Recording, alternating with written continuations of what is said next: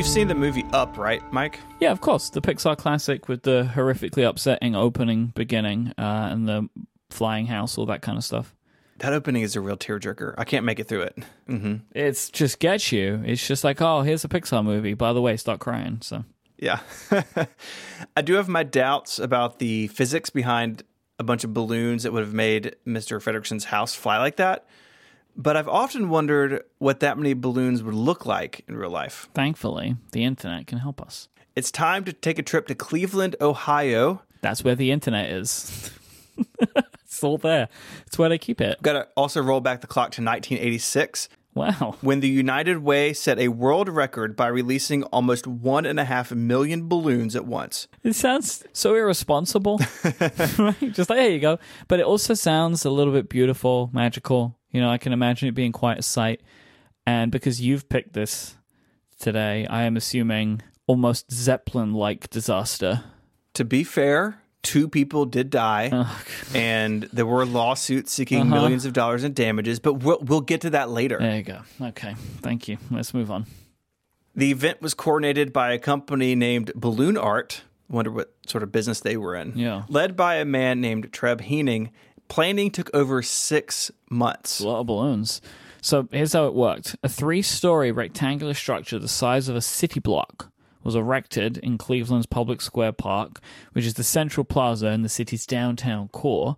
The roof structure was, as you could probably imagine, a giant net. This is a problem I never considered before reading about this. Like, how do you hold a million and a half balloons in place? You, you build a building. Build a big building, put a net on top of it, put the balloons inside. Cleveland's three tallest buildings, Key Tower, 200 Public Square, and the Terminal Tower, all face the square.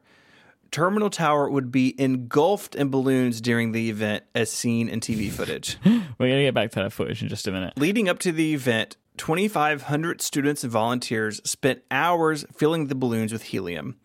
Their goal was to inflate 2 million balloons, but they ended up stopping at about 1.5 million. And because the event was a fundraiser, sponsorships were sold. $1 for every two balloons. The main event itself was held on Saturday, September 27th, 1986. With bad weather coming, organizers decided on an early release of the balloons at about 1:50 p.m. This episode of Ungeniused is brought to you by ButcherBox, the folks who deliver thoughtfully sourced meat directly to your door. And right now, they're offering juicy, grill ready, 100% grass fed beef burgers for free. So stick around to hear more about that. ButcherBox makes it easy to get high quality meat that you can trust. Every month, ButcherBox delivers 100% grass fed and grass finished beef, free range organic chicken, heritage breed pork, and wild Alaskan salmon. Here's how it works every butcher box comes with at least 9 to 11 pounds of meat, which is enough for 24 individual meals. And you can choose between four different box types, including a custom box where you can choose exactly how much you need.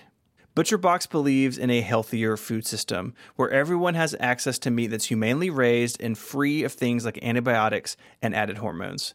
And because ButcherBox works with a collection of ranches, they're able to cut out the grocery store middleman and pass those savings to you. My family has received several butcher boxes uh, over the over the last couple of years, and everything in it is simply great. Having fresh grass-fed beef and steaks make burgers and grilling out uh, great. I know that what I am grilling and what I am feeding my family is top notch. You're going to be barbecue ready with this offer for $20 off your first box and six burgers for free in every box all summer long until October 15th. Go to butcherbox.com slash ungeniused or enter the code ungeniused at checkout. So go check it out, butcherbox.com slash ungeniused or, or enter the promo code ungeniused at checkout for $20 off your first box and six burgers free all summer long. Our thanks to ButcherBox for their support of this show and Relay FM. So you got to go watch the video. There's a video in our show notes of the balloons being released. It is almost like a reverse mushroom cloud. Uh, it is incredible and terrifying. I think it looks like something from a horror movie. Uh, Terminal Tower, which we mentioned earlier, is surrounded by balloons. It is like engulfed uh, by balloons, and and I think that it is a very very upsetting uh, sight to see. Honestly, it doesn't look good. This is something that you definitely need to go watch. Like it's in the show notes. go take some time and watch it. It's really incredible. But things go sideways. So, when you talk about balloons and how they work, normally a helium filled balloon released outdoors doesn't come back to Earth until it's fully deflated. So, all the helium leaks out and then it comes back to the ground. However, due to the weather around Cleveland that fateful day, the balloons encountered rain and colder air once they were released from the net building, which pushed the still inflated balloons back to the ground, with some 60% of them coming down on Lake Erie. Two fishermen, Raymond Broderick and Bernard Sulzer, had gone out on the lake the day before the event and were reported missing the day of the event. Rescuers spotted their 16 foot boat, but it was empty. The water was covered in what one official called an asteroid field of balloons, making the job of search and rescue personnel much more difficult, as clearly seeing the surface of the water was next to impossible. Rescuers had to give up. The crews had to just, they, they couldn't find them. This is two days after the event. Uh, then the men's bodies were washed ashore sometime later. We should be clear that the balloons themselves didn't cause these men to go overboard, but it clearly impeded in, in their recovery, which perhaps cost them their lives. At least one court seemed to agree, as the wife of one of the fishermen sued the United Way of Cleveland and Balloon Art for $3.2 million and later settled on undisclosed terms. Hmm, that's not good. It's terrible. Uh, there's uh, this documentary on it. Again, it's on the show notes uh, by Nathan Truesdell. If you see this, you can see like the rescue boat cutting through balloon capped waves. It's it's very odd and it's really clear how it would be hard to spot somebody struggling in the water. But it wasn't just the lake that was affected by the balloons. Some landed in a nearby pasture where Arabian horses were grazing. According to their owner, the animals suffered permanent injuries when they were spooked by the colorful debris. That horse owner also sued the United Way and settled. The Cleveland Burke Lakefront Airport had to shut down a runway for 30 minutes while balloons were cleared, and many traffic accidents were reported across the city.